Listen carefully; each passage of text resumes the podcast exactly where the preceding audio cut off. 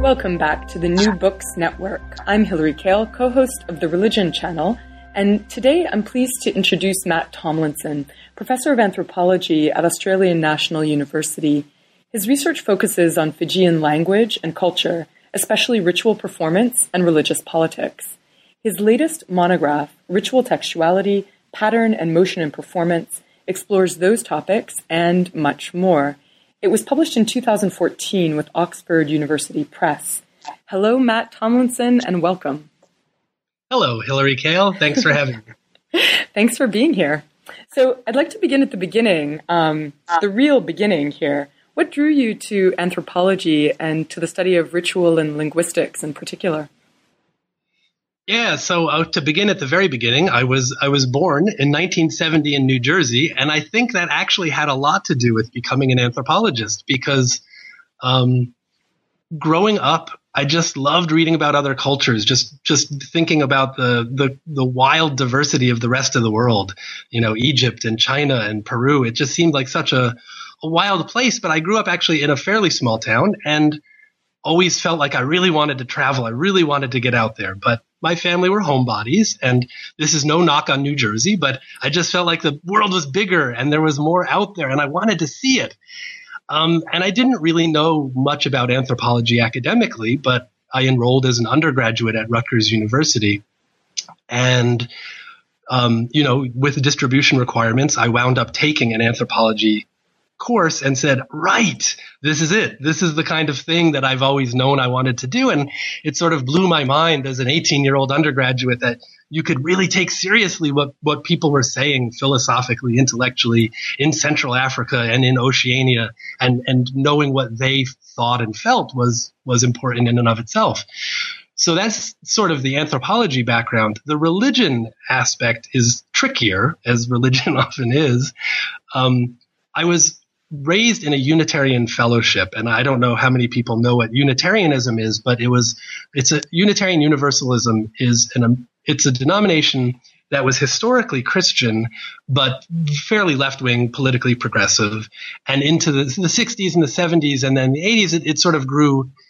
Um, I would never say it's secular because it's all about humanity and spirituality. It's, it's a humanistic spirituality, but going to a Unitarian fellowship as a child, um, it was almost like an introduction to the anthropology of religion course, where uh, Unitarianism was keen on not teaching kids doctrine, except you know be humanistic, care about your fellow human beings.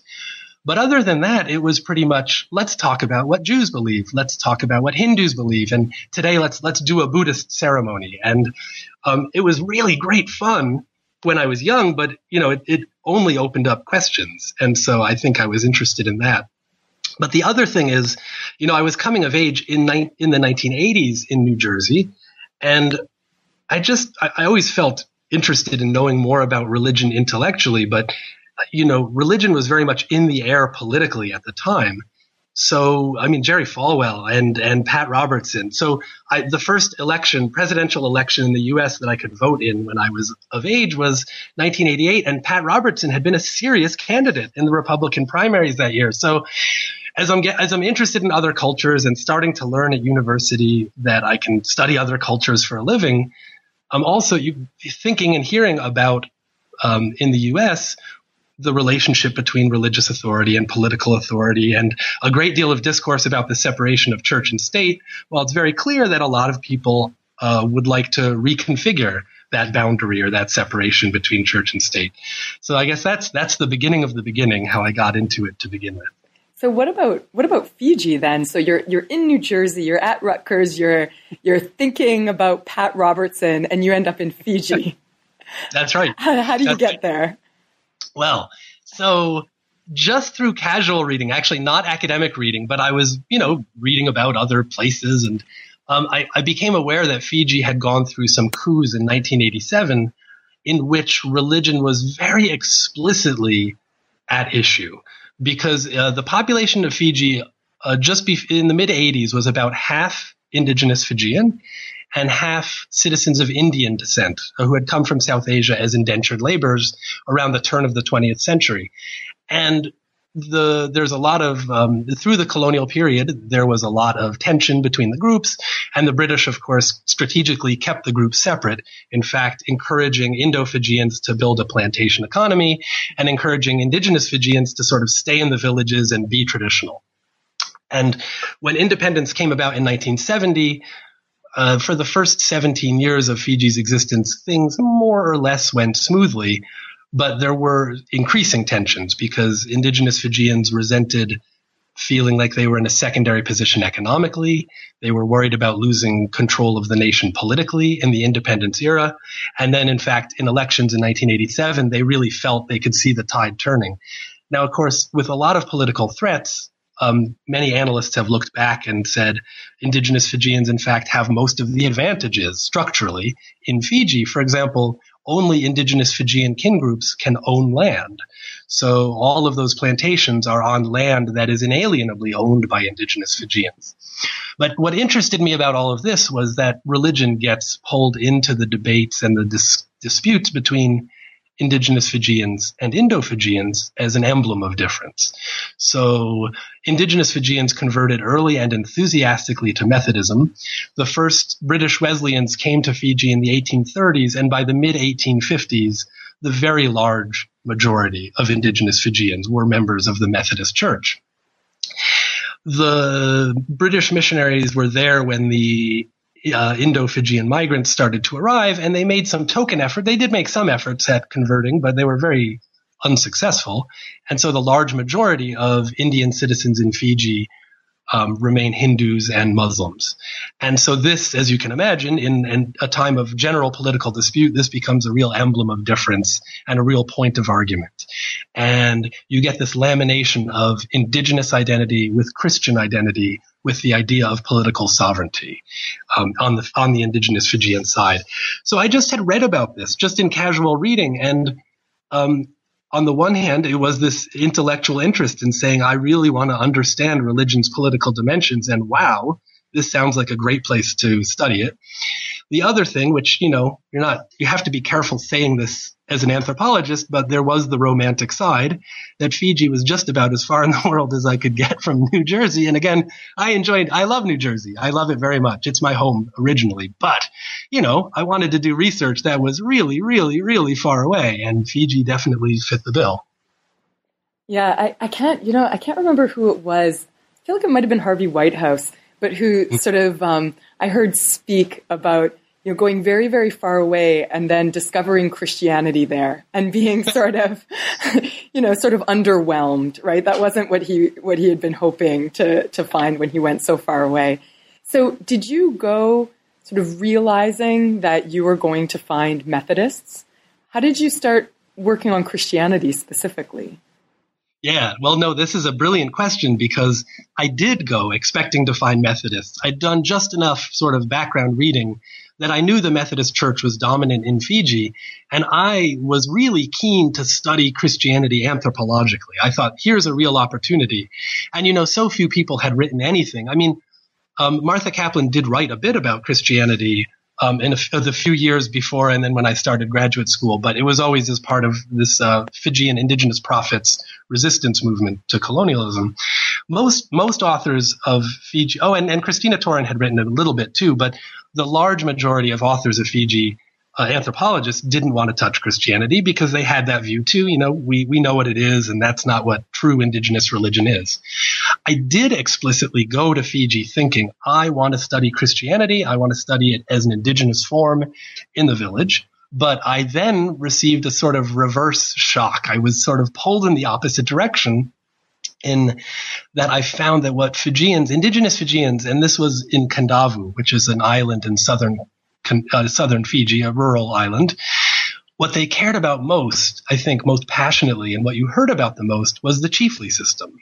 Um, it's the system that you can broadly call the Vanua, which is V A N U A. And the Vanua means literally land, but it also means the people on the land and people in a particular chiefdom. And just pe- that's all people would talk about. The Vanua was part of everything. It's part of everyday conversation, anything political. It was talked about all the time in churches and sermons and prayers. And so I said, my goodness, I, I came here to study Christianity and I'm getting it, but they want to talk about these classic anthropological subjects of chiefs and, and, and chiefly organization and political authority and land ownership and all this stuff. So I was sort of pulled back a bit and said, oh no, I've got to pay equal attention to things that I didn't think were originally going to be my focus. Super. And I want to come back to the, the idea of Vanua or Vanua. How do you pronounce uh, it?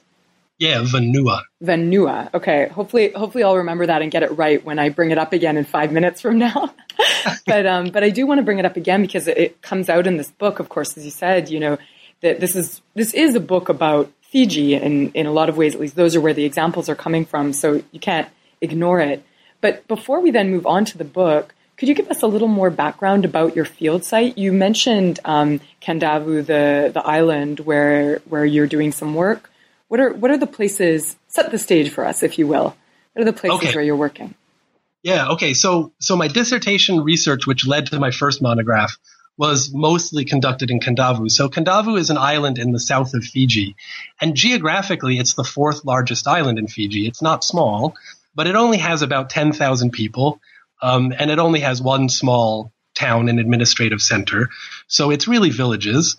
And I was in Tavuki, which is the, usually considered the highest ranked chiefly village in Kandavu, although Kandavu is also famous for its balkanized chiefdoms. So, on the one hand, lots of people from other districts and chiefdoms in Kandavu would say, no, we're more important than Tavuki. But when all the chiefs of the island get together, it's the Tui Tavuki, the, the, the, chief of Tavuki, who drinks the first cup of kava. So there is ceremonial precedence. Uh, but I went there again for the church because that's where the Methodist Church headquarters in Kandavu are. They're in Tavuki village. That's where the superintendent Methodist minister lives. And I lived in the house of the superintendent Methodist minister in the village. And there were seven other villages. There's six, sorry, seven total villages in Tavuki Bay, which are all, you know, easily accessible on foot. And, um, yeah, that was great. That was sort of very traditional anthropological field work, going to church, um, drinking kava endlessly into the night. Um, the one line I had to draw, I, I went all excited to be the best possible participant observer. And, you know, I forced myself to eat odd seafoods that I would never eat. I absolutely immersed myself as deeply in the language as I could. I carried my dictionary with me everywhere and kept trying to study and um, as much as I could. But uh, the one line I had to draw in participant observation was playing rugby, because you may know that rural Fijian men are fairly large and incredibly athletic. And I thought, right, here's the participant observation point where I'll get killed. I'm, not, I'm, not, large. I'm not athletic. And so it was during the, all these rugby games that I would sit with the old men drinking kava and saying, okay, here, here, here's my limit of participation. So there's, um, there's, so there are a whole bunch of Fijian villagers now who just think that people from New Jersey really just can't handle sports. That's what you're telling me. that that could well be. That could well be. Although the funny thing I learned because I kept you know kept going back to Kandavu, and the thing I learned is Fijians are the most generous people on the planet, and your reputation always rises when you go away. So other people would go through and they'd say, "Oh wow, I heard that you know you adapted so well," and I thought no, it was pretty rough, but you know you, you would get all these compliments, and then I realized I was hearing these almost hagiographic stories about former Peace Corps volunteers people in Kandavu loved saying, man, we had the best Peace Corps volunteers. We totally Fijianized them. They went back to Seattle and they were fishing and they were sitting on the floor cross legged. And, you know, man, they really brought Fiji back and taught people in Seattle about Fiji. So, so your reputation as a foreign researcher can only go up once you leave. And then the problem is when you return, and you know you're still speaking grammatically fractured Fijian and making all these basic errors, and they're thinking, you used to know so much. And you, you, want to say, well, not really, but thank you. That's very kind of you. that's right. That's great, though. I mean, you know, if that's the way that generosity goes, that, that they're optimistic at first, that's, that's, that's a good way to be. so, True. so there you were, you know, not participating in rugby, but sitting on the side and drinking endless cups of kava with, mm. uh, with the men of the village. As you said, you know, you were bringing your dictionary around with you everywhere your work is really focused a lot on language and linguistics. Were, was your PhD actually in linguistic anthropology, or was that something that that you tended towards afterwards or during your research? Oh, you've hit on my dark secret, which is that um, I, I usually consider myself a cultural anthropologist with strong linguistic interests, but I, I don't have formal training in linguistics at all. I've never actually taken a linguistics class in my life, unless you can. I took one graduate class with William Labov, but it was just on narrative analysis, and it was very, it was really fun, and it was not a deep um, linguistic key linguistic class. Um, really, what happened to me was so I went to Rutgers, and I started in '89 and finished in '93, and Susan Gal was one of the was there at the time, and not only is she, of course, a brilliant scholar, but she was just a fantastic teacher. So I said, wow, okay, language is a, there's a huge amount to learn about language and social life. Then I went to uh, University of Pennsylvania for my graduate studies, and my first supervisor was Webb Keane, who, you know, again, is he is a cultural anthropologist, but extremely well informed linguistically and does has a lot of linguistic anthropological influence in his in his work. As Michael Silverstein was one of his um, uh, supervisors, and then Webb went to Michigan. Um, I think during the middle of my candidature, and then Greg Urban became my new supervisor, who is very much a straightforward linguistic anthropologist, of course, also with a strong uh, side in cultural theory.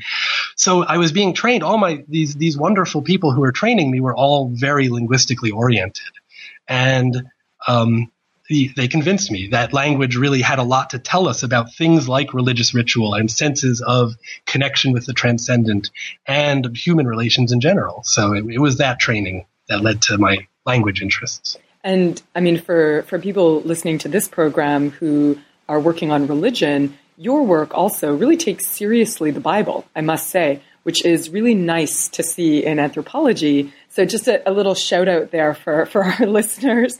um, so um, this book is a book about ritual. Now, this isn't to say that texts and language is absent whatsoever in this book.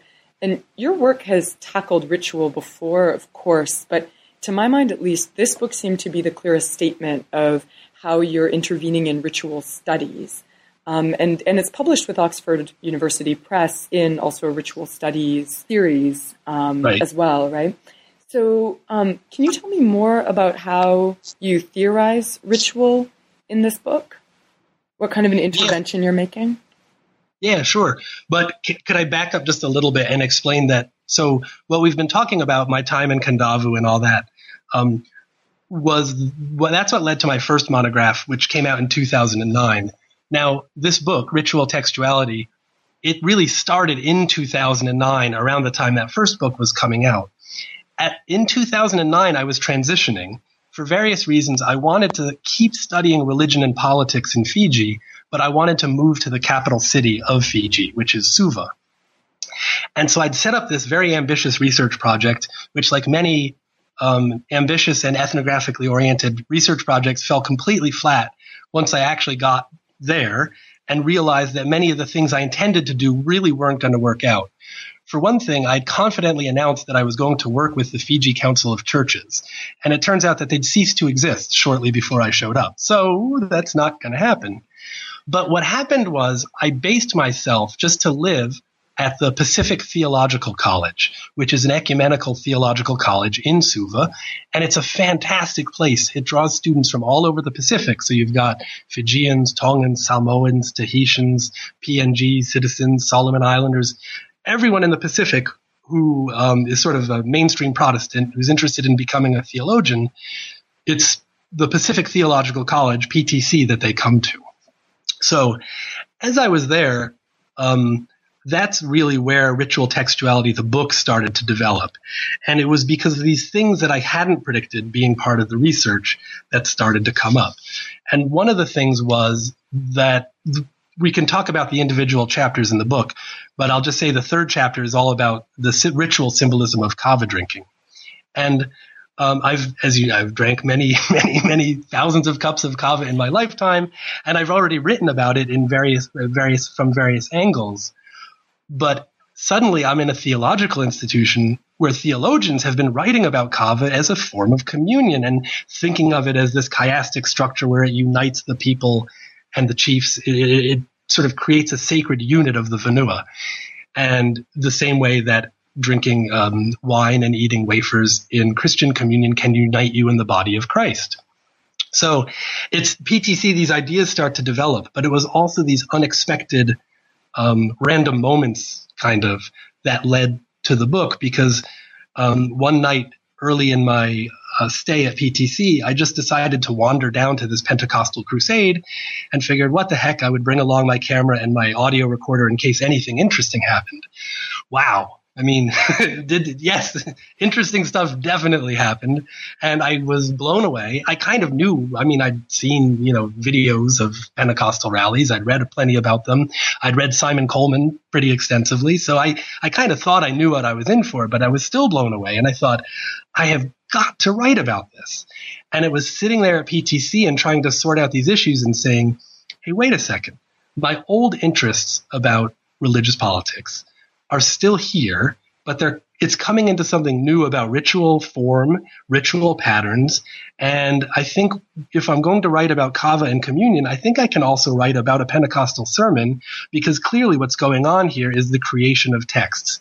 And so this is why I say in, in the book, I don't define ritual. I'm not trying to give any concrete single definition, but I say that I approach ritual in terms of entextualization.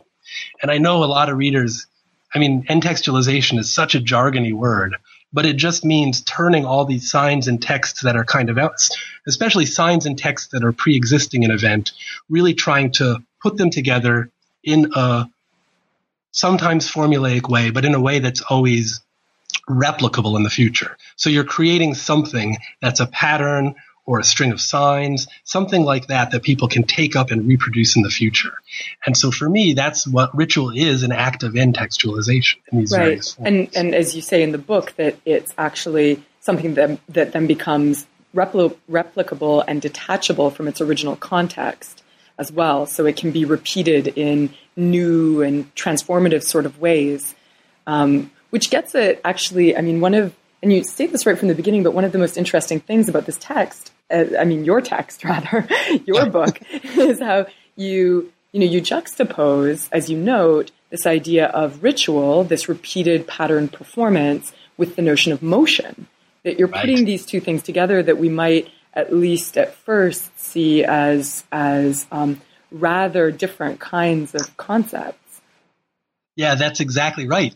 And this again is coming from that time at PTC and I was sitting there and I was I was listening to this Pentecostal sermon that I'd recorded just at the very beginning of my time there and I just kept listening to it and thinking um, uh, okay, wait, I have to back up just once again really quickly. So because Greg Urban was one of my supervisors, um, he taught me to pay close attention to cultural circulation, discourse circulation in general. How is it that words and text really circulate? And the broader thing that circulation ties into, of course, is the question of motion. How do things move in social life? And I mean, anthropologists have just been utterly besotted with motion for however many couple of decades now, where everything about globalization, everything about migration, everything about commodity, the global commodities is tracked in terms of motion. But motion has almost become this uber metaphor for any kind of activity in, in human social life. And so on the one hand, I'm listening to this Pentecostal sermon and I'm thinking about how he's trying to get people to move and jump around. And that's going to make God move. That's going to make the Holy Ghost fall and Jesus walk. And everything about it is this intense kinetic motion. And at the same time, I'm thinking, I'm a little bit wary of the metaphor of motion because I, people talk about flows so easily and circulation so easily that it almost seems automatic.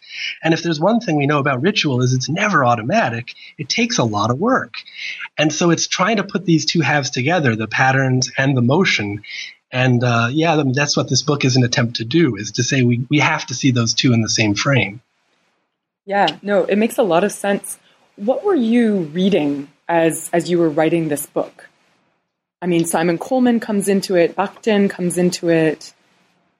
Yeah, Bakhtin is really key, I think. Although I don't remember how much I actually cite him, but he's he's huge. Joel Robbins has been really massively influential, not just for developing um, you know, broadly speaking, an anthropology of Christianity that sees itself as a field in dialogue with itself.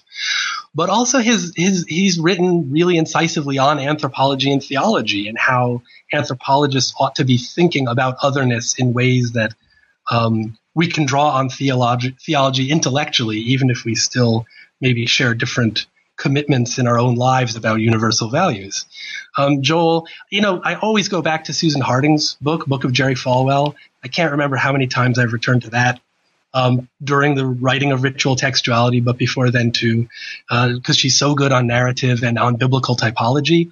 Um, the idea that these biblical characters are going to be recreated in people's lives in the present.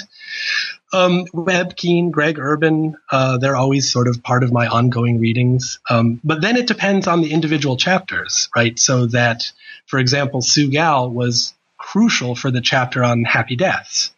So there's a chapter in Ritual Textuality about how the Methodist missionaries became obsessed in the Victorian era with watching people die happily right? They were, if they were going to die by proclaiming God's goodness and mercy and that they were going to heaven. And the thing that the Methodist missionaries really, really liked to do was to observe these happy deaths because it was proof of mission progress, but then to publicize them, to make these stories really well known. So they would write accounts and they would be published in missionary magazines, and it would become clear to readers in Britain and Australia that Fiji was being won for Christ. And how did we know that? because this man died um, with visions of angels, quoting quoting Corinthians. That's how we know that we're making progress. And that chapter is so very directly inspired by Susan Gal's work on fractal recursivity because she's got this. Well, she's got a couple things, but I was most um, immediately going to this article she's got in the journal Differences about publicity and privacy and how she, she works in Hungary and she was writing about how Hungarian state planners back in the 80s needed to create a zone of privatized economic activity, but they could only do so by recalibrating it as something for the public benefit. So the public and private divide was very much something that the Hungarian planners needed to manipulate in a particular way to accomplish what they wanted. And what I was trying to do in that particular chapter so this is Sue Gal's influence, is saying, yeah, Methodist missionaries are trying to redefine life and death, but also privacy and publicity when they're when they're writing these sort of exuberant accounts of how people are dying so wonderfully a world away from their readers. That's right. And using and actually using those accounts, as you were saying, I mean, these are actually circulating accounts in England and also the you know the accounts of also the good deaths of the missionaries themselves that then yes. are are expected to um, you know be recalled by the indigenous people and later maybe um, later maybe create conversions even after their death right? These that's right. That's right. And imitated so the most famous early missionary death in fiji was the reverend john hunt who was a tireless worker and a big strong guy very popular with fijians for being absolutely inexhaustible worker clearly a man who loved them worked incredibly hard and, of course, died young, as a lot of missionaries did back in the 1840s. But his death was so inspiring that Ratu Seru Thakombau, who was Fiji's paramount chief at the time that Fiji was ceded to um, Queen Victoria, decades later, he had seen Hunt's death as a model. Um, it played a part in his eventual conversion. He held out converting for a long time. But because he was a paramount chief, once he converted in the mid 1850s, that's when most of Fiji followed. Um, and then when he, Ratu Thakombau died in the 1870s, um, he sort of imit. I don't. I'm not going to say he imitated Hunt's death, but it clearly had been a model for him and other Fijians on how one is a proper Christian, which involves not only living but also dying the right way. Right. It sounds like John Hunt, the, the sort of virile missionary hard worker, was probably also a good rugby player, you think? Yeah, I'll admit I'm a little bit jealous of him. But, you know, most of the missionaries were more like me. they, they, they, they had a they did struggle and they didn't seem to be so physically adept. But um, anyway. so, so this book is, is a really fun one to teach because I'm not sure if our, our listeners will have quite caught on yet because we actually have been going through, you've been bringing up all sorts of ideas really organically in our discussion. But this book is a fun one to teach because you so carefully lead your reader through a series of four very clear and also very varied um, examples that then illustrate the various ritual patterns that you discerned while you were doing your field work. Um, so you actually begin, your first chapter is about that Pentecostal rally. I'm not sure if it's the same rally, but but about a Pentecostal rally, and you use yes. that to talk about this this first idea of ritual as a performative path. Um, yes. So, can you tell us a bit about that? Yeah. So that is the very same Pentecostal rally. And um, so the general type, again, I, I had a hard time because I knew that reviewers would say, oh, this is just a typology. And sure enough, one of the reviewers said, this is just a typology. And so my defensive posturing in the book saying, this isn't just a typology, may be overstated, but there are different categories that I'm trying to organize uh, these analyses in, and one is sequence, right? So this idea of ritual being some rituals really depending for a sense of efficacy, people getting a sense of efficacy from them on sequence, right? You doing things in the proper order is going to lead to a particular conclusion, or it may not. But the fact of sequentiality is both something that people might aim for and then reflect upon when they're there saying, did this really work or didn't it work? And so the performative path is just a phrase that I was using to try to say, so performativity in Austin's sense, that you're making something happen by saying it. And this Pentecostal preacher was a man from Texas named Kenneth Colgrove. And he was a brilliant preacher. I mean, I'm not Pentecostal, but I love listening to him because he's a verbal artist. Um, but he, like all verbal artists, what seems so wonderfully creative and emergent and in the moment, and to a degree is, is also hugely scripted. I mean, it works as a ritual because you can start to intuit his patterns. You can start to follow what he's saying, both on a micro level, where by parallelism, he'll use the same grammatical constructions again and again to build up a sense of, of building power or familiarity or inevitability. But at the same time, over the long course of his sermon, he keeps doing the same thing, which he'll move from declarative statements. He'll say things like, the Holy Ghost is here and then he'll move to things that are either promises or sort of future oriented statements like, you're going to feel it. It's going to happen. The Holy Ghost is going to fall. And then he'll move on to commands where he'll actually tell people to do things. Um, and he'll say things like, uh, or it could either be a straight performative like hallelujah or praise God, you know, um, or it can be a command like stand up and clap for Jesus. Hooray for Jesus. Amen. So he goes through this pattern again and again. And once I started, once I found this pattern in the text, I mean, it's remarkable how consistent he is. And it seemed that for him, I don't know him personally. I've never met him outside this event, and I only met him sitting in a grandstand a long ways from him. But it, it seems very clear that the force of his sermon is strongly conveyed through the sequence. It is this repetitive sequence. And so sequentiality was one of the things I wanted to analyze, and it seemed like that Pentecostal sermon was a really fun place to start. But the more I started looking at it, the more, I mean, of course, so many rituals are built on sequences. The question is then, what is it that configures the sequences? How are the different parts articulated? And um, of course, as you yourself know, because I know you're a scholar of pilgrimage, sequences can seem to work perfectly, but then still be considered failures after the fact, where people are confused why the ritual didn't turn out the way it was.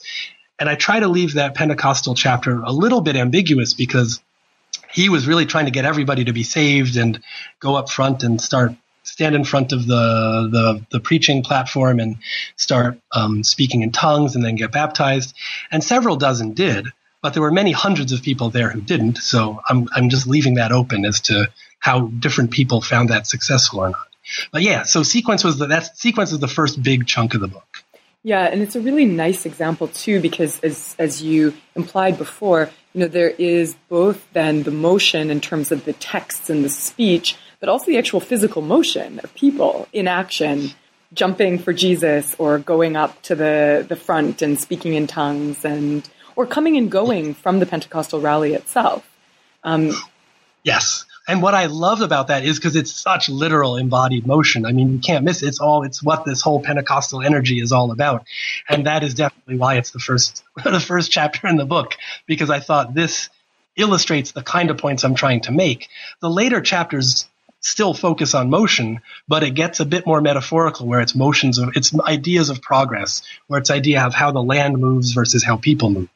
And motion is still key, I think, to understanding the later chapters, obviously. But that first chapter with the Pentecostal sermon makes it so explicit. It makes it so exciting and so much there on the surface. You can see it because people were running, they were jumping, they were clapping, and that was the key to the whole point. It was that they were going to move to make God move and then God was going to move spiritually and change their lives. Yeah. I think that, however, the next chapter, the third chapter, which you already spoke about a bit because it sounds like that was actually um, one of the chapters that you began thinking about. The third chapter for me was actually my favorite, maybe because I don't know that much about Fiji. And so the third chapter begins with this question that you already mentioned um, during our discussion about these theologians, right? These these folks at PTC who are thinking about how there is um, confluence between the ritual of communion in Christianity and then the ritual of kava drinking. And on the surface, the two look like they would have a lot in common. Um, people sit around, right? They maybe pass a cup, they're drinking something. Um, yeah. Now, you really delve into that, and, and in fact, you say that it's not so simple. Um, so, tell us a bit about that, and and maybe you could recap also this idea of vanua, because for me, that was one of the things that I started to understand much better after reading that chapter. Right. Okay. Yeah. No, I'm I'm thrilled to hear this. That you, I'm thrilled to hear that you like the chapter because it actually is a sentimental favorite of mine, and not only because it focuses on kava, but um, yeah, it, this was the argument that it took me a long time to realize how it fit together, but it felt like when it fit together, it made a lot of sense. So I, I don't know, I shouldn't say that, but I that's it feels strong to me. And he, yeah, here's the key to ch- that chapter, chapter three on kava and communion, is this double sense of the word vanua. So, sort of the the the the baseline definition for vanua, it just means place. So it could even mean a place on your body, you know, which vanua of your body hurts. But usually it means land. It usually means the land, the soil, the earth. Um, and then it gets uh, extended or I should say, actually gets uh, limited to mean particular pieces of land, this chiefdom. So the chiefdom of uh, so Tavuki is part of a chiefdom called Nadolase. So you call it Navanua Nadolase. It's the Vanua of Nadolase. So that's land.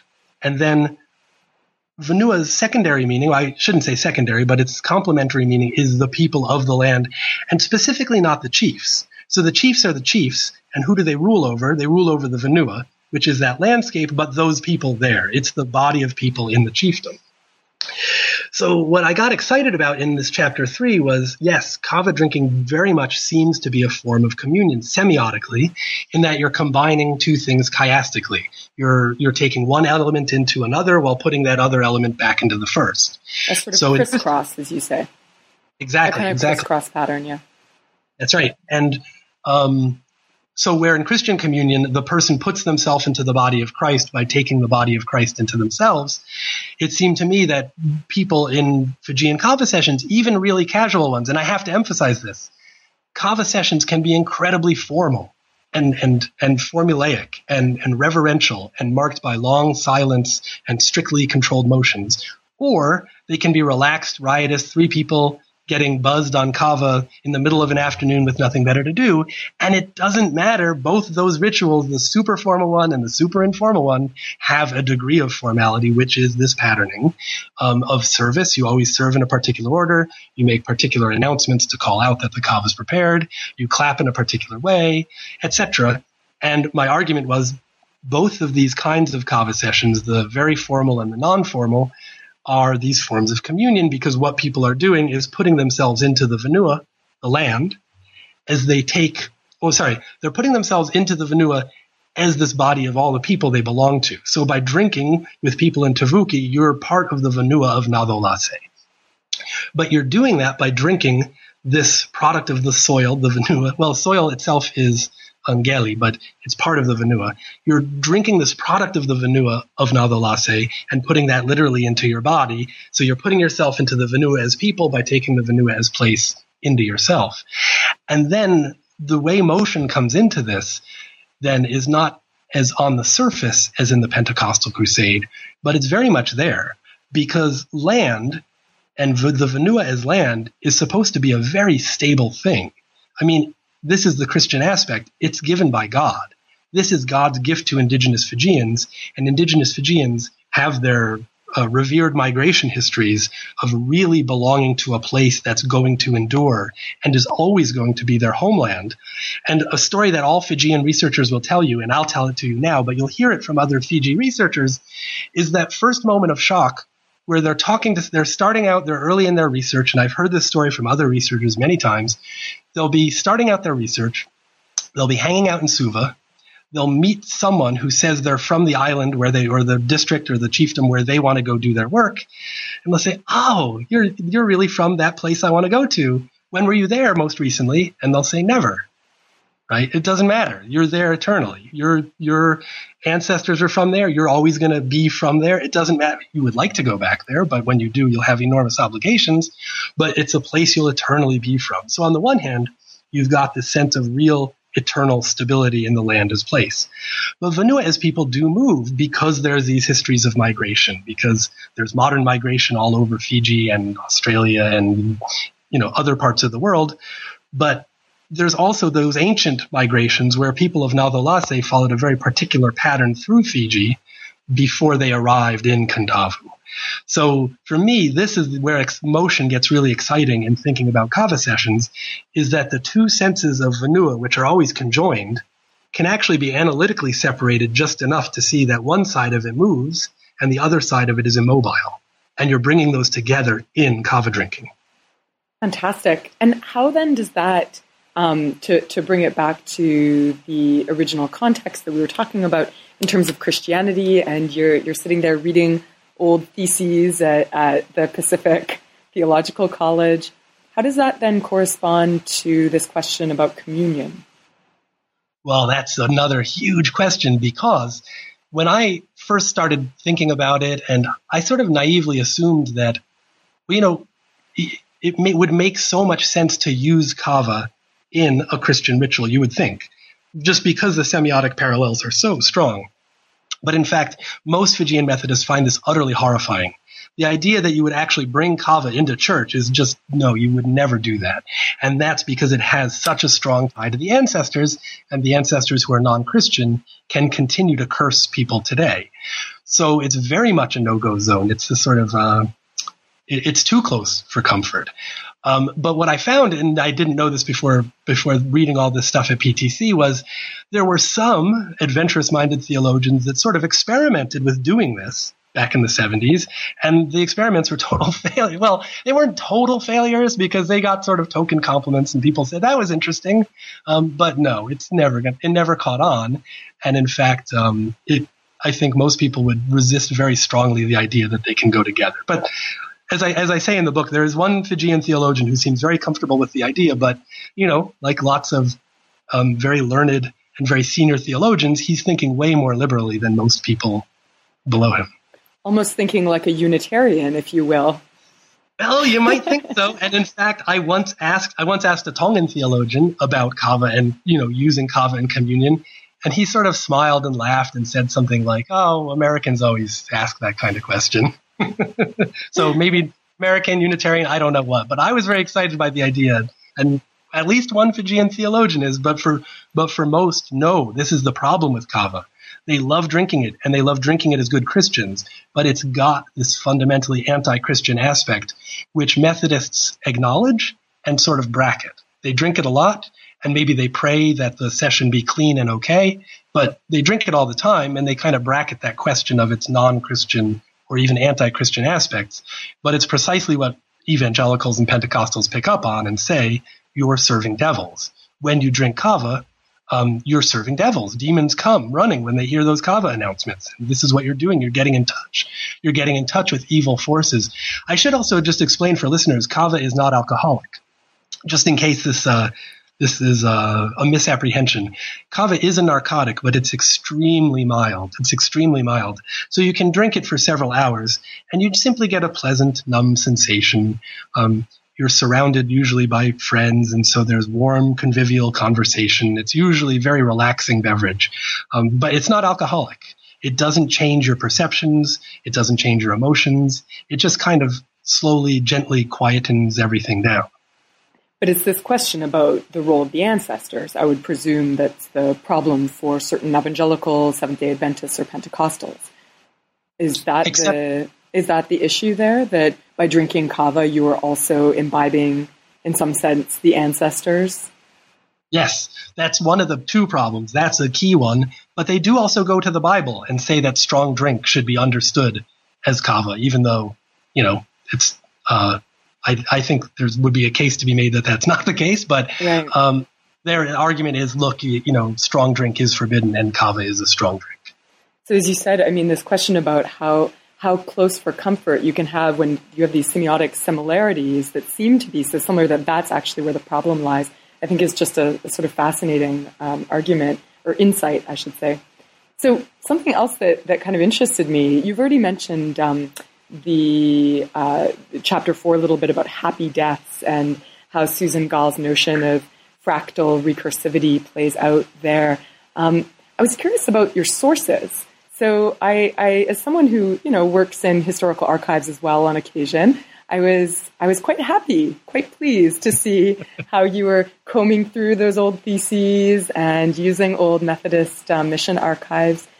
What what brought you to do that kind of historical work? Where where were you getting your sources for chapter four? Yeah, so when I was originally doing dissertation fieldwork, and I would come to Suva for breaks from the field, um, and Suva is a wonderful place, but there's not a huge amount to do. And kind of just as a way of decompressing, I would go to the National Archives of Fiji and just start looking up the oldest stuff on Kandavu I could find. And I was grateful I got the, the permission of the Methodist Church hierarchy to look at those old mission records. And so I'm, I don't pretend to be a historian, but I said I've got to know something of the background of, of mission history in Kandavu. And, you know, I read through the old mission logs and the annual reports and all that stuff. And it was actually just because it was time away from the field and I was in Suva and it was interesting and I wanted to expand what I could understand about that particular field site. I have to say it's been a limitation because I, I think I know a fair amount about the mission history of Kandavu, but that's actually quite a small and even somewhat peripheral within Fiji field site. So you know, there are folks who really do know mission history really well in Fiji who could do a lot more with an analysis of happy deaths. And all of that stuff was just coming from stuff I read because I wanted to read more about Kandavu. And I guess now that I know that Webb Keane was one of your doctoral advisors, that also makes makes a lot of sense too, because he's done that kind of work, of course. Um, yeah, and, no, yeah, and at, when I was a student at Penn, they had a fantastic ethnohistory program and seminar series and um, I was able to work as a research assistant, sort of helping coordinate some of the ethnohistory seminars. And it was just fantastic because, again, I wasn't, I always thought of myself as a very present tense anthropologist. I want to know what's going on right now, this year, here. But you can't escape history. And the more you know about it, the better off you'll be in understanding the present, obviously. And the, that training in the ethnohistory series at Penn, and yes, Webb's influence and then just stumbling across all this stuff in the archives, I said, "Oh, I forgot to do more with this." And I was actually really lucky that I was able then to put an article together on conversions, and it sort of tried to put together these these interests in language and language ideologies and conversions in Fijian Methodist history, and it came out in Comparative Studies in Society and History in 2009, and it was an attempt to do a couple things, including looking at these historical moments in the mission, these key moments of conversion, which seem to be marked by particular kinds of silences, where silences were indicating some kind of overwhelming spiritual power in many cases. But that article was also my first attempt, well, no, actually not my first, but an early attempt to critically think through the topic of mana, M A N A, which of course is this term found throughout the uh, Pacific Islands that usually means some kind of spiritual power, but has all sorts of um, funny elaborations wherever you go and wherever you look at it. So anyway, yeah. So the, chapter four is definitely the one that emerged most from the archives. So in some ways, um, the last chapter, which is is really the chapter where politics comes to the fore, and in some ways, that's the chapter. You know that old Sesame Street song, "One of these things just doesn't belong." I mean, that that's the chapter that, in some ways, in some ways, sort mm. of jumps out at the reader because it's not about a religious ritual per se, or what we might think of right away as religious ritual. You're talking about political language being used after the 2006 coup. So I was yeah. curious, it illustrates monologue. I was curious if you could tell us a bit more about that and how you chose that as your example of monologue rather than uh, a more conventional religious one. Right. Well, here's the thing. So again, I'm thinking, trying to think of ritual in terms of entextualization. And my argument about monologue is very much coming from Bakhtin because, of course, Bakhtin wrote about dialogism and the fact that every single utterance you ever speak is conditioned both by previous utterances and the utterances that you anticipate in the future. Um, and of course, anthropologists went nuts over these ideas in the 80s and 90s, and rightly so. I mean, dialogism is such a fruitful way to think about the operation of language in social life. But Bakhtin also wrote about monologue, about these attempts to create a unifying single voice that denies the presence of other voices. And I was kind of interested in that. Okay, so go back to PTC. There I am, PTC 2009. Uh, Voreqe Bainimarama, who took power in a coup in 2006, is still in power from his coup. He's about to abrogate the Constitution in 2009. Um, he started to threaten the Methodist Church and to cancel their annual conferences. And he's Indo-Fijian. Uh, no, right? he's indigenous. Fijian. Oh, he's indigenous. No, he's, okay. He's indigenous Fijian, but he gets support from two sources. A fair number of Indo-Fijians like him on the the enemy of my enemy principle. That he's he's committing a coup against those who had previously kicked out Indo-Fijian interests, apparently. Um, but also, he got some support from the Catholic Church because his wife was Catholic. He went to a Catholic school. I guess he had rela- close relations with uh, with the Archbishop at the time. So this is way more than we can get into now. But the Methodist Church in Fiji that sponsor, that uh, supported, sorry, not sponsored, supported those earlier coups in Fiji in 1987 and 2000, then opposed the coup in 2006, and you sort of had reverse polarities, where then the Catholic Church, which had opposed earlier coups, then the Archbishop of the Catholic Church, after Bainimarama's coup, says, "Hey, you know, maybe this isn't such a bad thing. Let's get let's let's let's all come together now and support the nation in this troubled time. In other words, forget that a coup happened. Let's get in line behind this new leader. So you have a real reversal of the political dynamics. Anyway, so I'm sitting in PTC in 2009, a couple of years after the coup, but while all the antagonisms are still being played out. And Bainimarama announced that he was going to have a series of dialogue forums with political parties right? So probably as a way of appeasing the international community, he said, we're going to bring together political parties to talk about Fiji's future, dialogue forums. Now, as the, as the details of how these dialogue forums were being planned came out, the, the question of their dialogism versus their monologism had to come to the fore. Because the first thing he did, as a condition of attending the dialogue forums, was that the th- there were three parties that were excluded the three biggest his three biggest opponents, the three major parties. In other words, the three parties that actually had substantial voters said, right, but you can't participate, so you're out. So it's just the minor parties. And then the second condition of participating in the dialogue forum was that you agree in advance with all these various principles.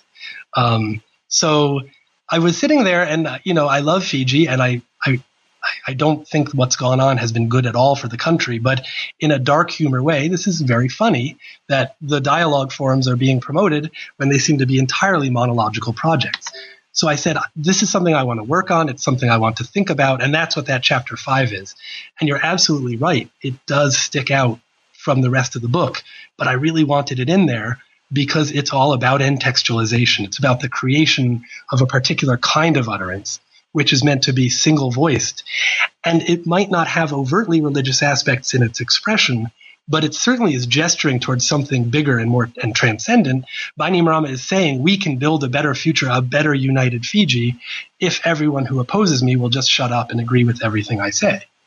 That's right. Yeah. So that's true. I mean, it really it kind of corresponds to a lot of recent work that actually thinks about religion a lot more broadly and thinks about um, things that we might think of as moral discourse rather than explicitly religious discourse. So in that sense, it's actually a nice chapter to to bring your argument even into other realms as well. Thanks. I mean, I did want to keep it in there, and um, you you were very kind in saying that it was a little bit out of step with the others. I can tell you that some other folks who have reviewed the manuscript have been maybe more cutting in saying that it felt out of step with the rest of the manuscript, but uh, I do realize that, but I also really wanted it in there because, again, so coming back to the four patterns, so the book starts with sequences um, in the Pentecostal sermon, and it moves on to conjunctions, these conjunctions of chiasmus in kava sessions. Then it moves on to these patterns of contrast in fractal recursivity in happy deaths, in which life and death and public and private are being revalued. And then the last pattern is substitution. It's this different kind of semiotic pattern in which there's a replacement, an overriding of kinds of expression. So I, I, felt that had to it did fit those other four patterns as a as a different kind um, of pattern compared to the other three. Yeah, And what about then this question of um, how rituals work? Because in some ways, this is this underlying question that runs throughout, right? How rituals work, how they're effective, do they do what we want them to do when we set out? Um, what what kinds of what kinds of responses did uh, did you come up with after asking that question for yourself? Uh, I don't. If I give away too much, no one's going to buy the book. But um, I don't have a firm answer. But I try to say that I think that these patterns that I'm talking about are part of the way people try to, at least in Fiji and at least in these particular forms, have tried to conduct things we might call ritual. They're, they're patterns of entextualization by which people have attempted to accomplish these larger goals. And it's those patterns themselves are part of the evaluation process because you look back on what happened and did those steps lead to your salvation or to the progress of the mission or to the creation of the Vanua of Nadolase. And I've always been interested in ritual failure. That's definitely there from my earliest, the earliest things I've written. But in the book, it comes up. I don't know if I make it explicit enough, but it comes up most strongly in that last chapter because I don't think Bainimarama is a successful monologuist at all. And here I go way out on a limb, and maybe I shouldn't have done this, but I sort of invoked, you know, Chairman Mao um, at the period of the Cultural Revolution in China, because the stories you get of Mao and his little red book of sayings are just I mean, it's just extraordinary how the degree of textual circulation that those phrases got, where repeating the sayings of the chairman really became this ongoing, repetitive thing you did to prove that you were a good citizen. And study sessions were memorization sessions, and criticism sessions were displaying the fact that you had memorized the appropriate verses. And what I tried to say in the book is that Bainimarama is kind of trying in a smaller way to do a similar thing to get what he considers to be key expressions to be taken up and repeated by other people. So this is a two part thing where you censor the people you don't agree with, but you don't make them fall entirely silent. You try to make them speak, but make them say exactly what you want them to say. But I don't think he's been successful, of course. There's a huge amount of people in Fiji who don't approve at all of what Bainimarama does. And um, yeah, I guess I'll just leave it there for now. I, I don't think it's a successful ritual but I think it is definitely an attempt to entextualize this unitary pattern of discourse with monologue. Fantastic. And and for any graduate students who think that they're going to be able to listen to our interview and therefore not buy your book and not yeah. read it thoroughly, we won't tell them what, but we've left out many, many ideas. Yeah. So let's oh, just oh, no, let's I, just make sure that that you know let's clarify that situation. So, in fact, by listening to this interview, by listening to this interview, I think they're legally obligated to buy the book. No, yeah, that's right. I, that's right. Uh, I, no, I was what I, I was kidding because, um, you know, when you're talking about a book, you say I'm addressing this key question of ritual efficacy, but there is not a single answer. What I'm trying to argue is I think ritual efficacy depends both on ritual design and ritual evaluation, which I'm trying to understand and understand in terms of both pattern and motion brought together. Um, I think I hope that's part of the answer of ritual efficacy, but surely the answer, any overall answer to ritual efficacy is much bigger than that. Nicely put. And I think that it also then speaks to those of our listeners who are interested in ritual. You know, the kind of question that I asked earlier on about what kind of an impact this makes on ritual studies, I think that, that your answer there also gives a sense of how you're intervening. Um, now, we've only got a few more minutes, but I did want to ask you just before we go um, to ask you our standard New Books Network question. We too have ritual patterns here at NBN. um, so my question is, what are you working on now? Well, thank you, because this is um, this is a good opportunity to return to those days at PTC back in 2009 when this book, Ritual Textuality, was taking shape. I found that I really love talking to theologians. And again, I was raised Unitarian, so I was raised to think and ask lots of questions about religion, but I don't have a strong basis for belief for myself. But I was talking to people who are intensely intellectual and engaged in the process of thinking through um, religion, culture, society, political power, all that stuff. And so I really loved my time at PTC. But again, a lot of the things I observed there sort of wound up going into this book on ritual textuality and in terms of patterns in motion. But I knew that in my next project, I wanted to focus very explicitly on theology itself as an anthropological project. So what I've been doing lately, I spent about six months in Auckland, and starting next year, I'll spend about six months in Samoa. And I'm joining that with some of the stuff I learned at PTC to look at the work, the written work of theologians, especially from Fiji, Samoa, and Tonga. And again, like like all projects, it's already changed its focus. So what I originally thought would interest me would be direct questions of political power and mana, translations of mana in the Bible and things like that. And although I still have those interests, it turns out what's most fascinating about these oceanic theologians, I think, is their attempts to create dialogues of particular kinds. So this is coming back to Bakhtin and coming back again to monologue. And so this is another reason why I like that. The Bainimarama chapter is sort of a launching pad for this new project because I think a great deal of religious and political discourse does aim or does have a tendency to aim sort of towards monologism. So divine speech, where God pronounces and you're, you know, God doesn't have co-authors, you know, and you have to either take it up or, or fall silent. There's a sense that divine speech has a degree of monologism. And in oceanic oratory traditions, I mean, when chiefs speak, you don't you don't chat back, you don't talk back. This is not a call and response format. Um, there's an idea that you are quiet and you receive that speech uncritically, and all you can do is either rep- accept it or replicate it in the future. So I'm trying to say that I think both in religious and political traditions, maybe in Christian traditions broadly, but def- definitely in traditional oceanic traditions of performance, there's a lot of space for monologue. There's a lot of space for thinking about unitary voices. But the but the theologians that I've been talking with are passionate about creating dialogues, dialogues of various kinds. And this is where I I love Bakhtin and really want to problematize him and say dialogism may be inherent to all discourse, but it can be really difficult. It can be something that's hard to motivate. It can be something that fails. It can be something that people feel constraint in as much as liberation. It closes, the dialogue can close down as much as it can open up.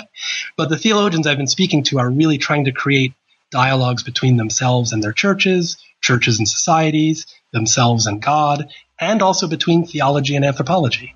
So that is what the new project is. Fantastic. Well, I'm looking forward to it. And thanks so much, Matt, for taking the time to speak to us from Australia. Thank you, Hilary. Thank you very much.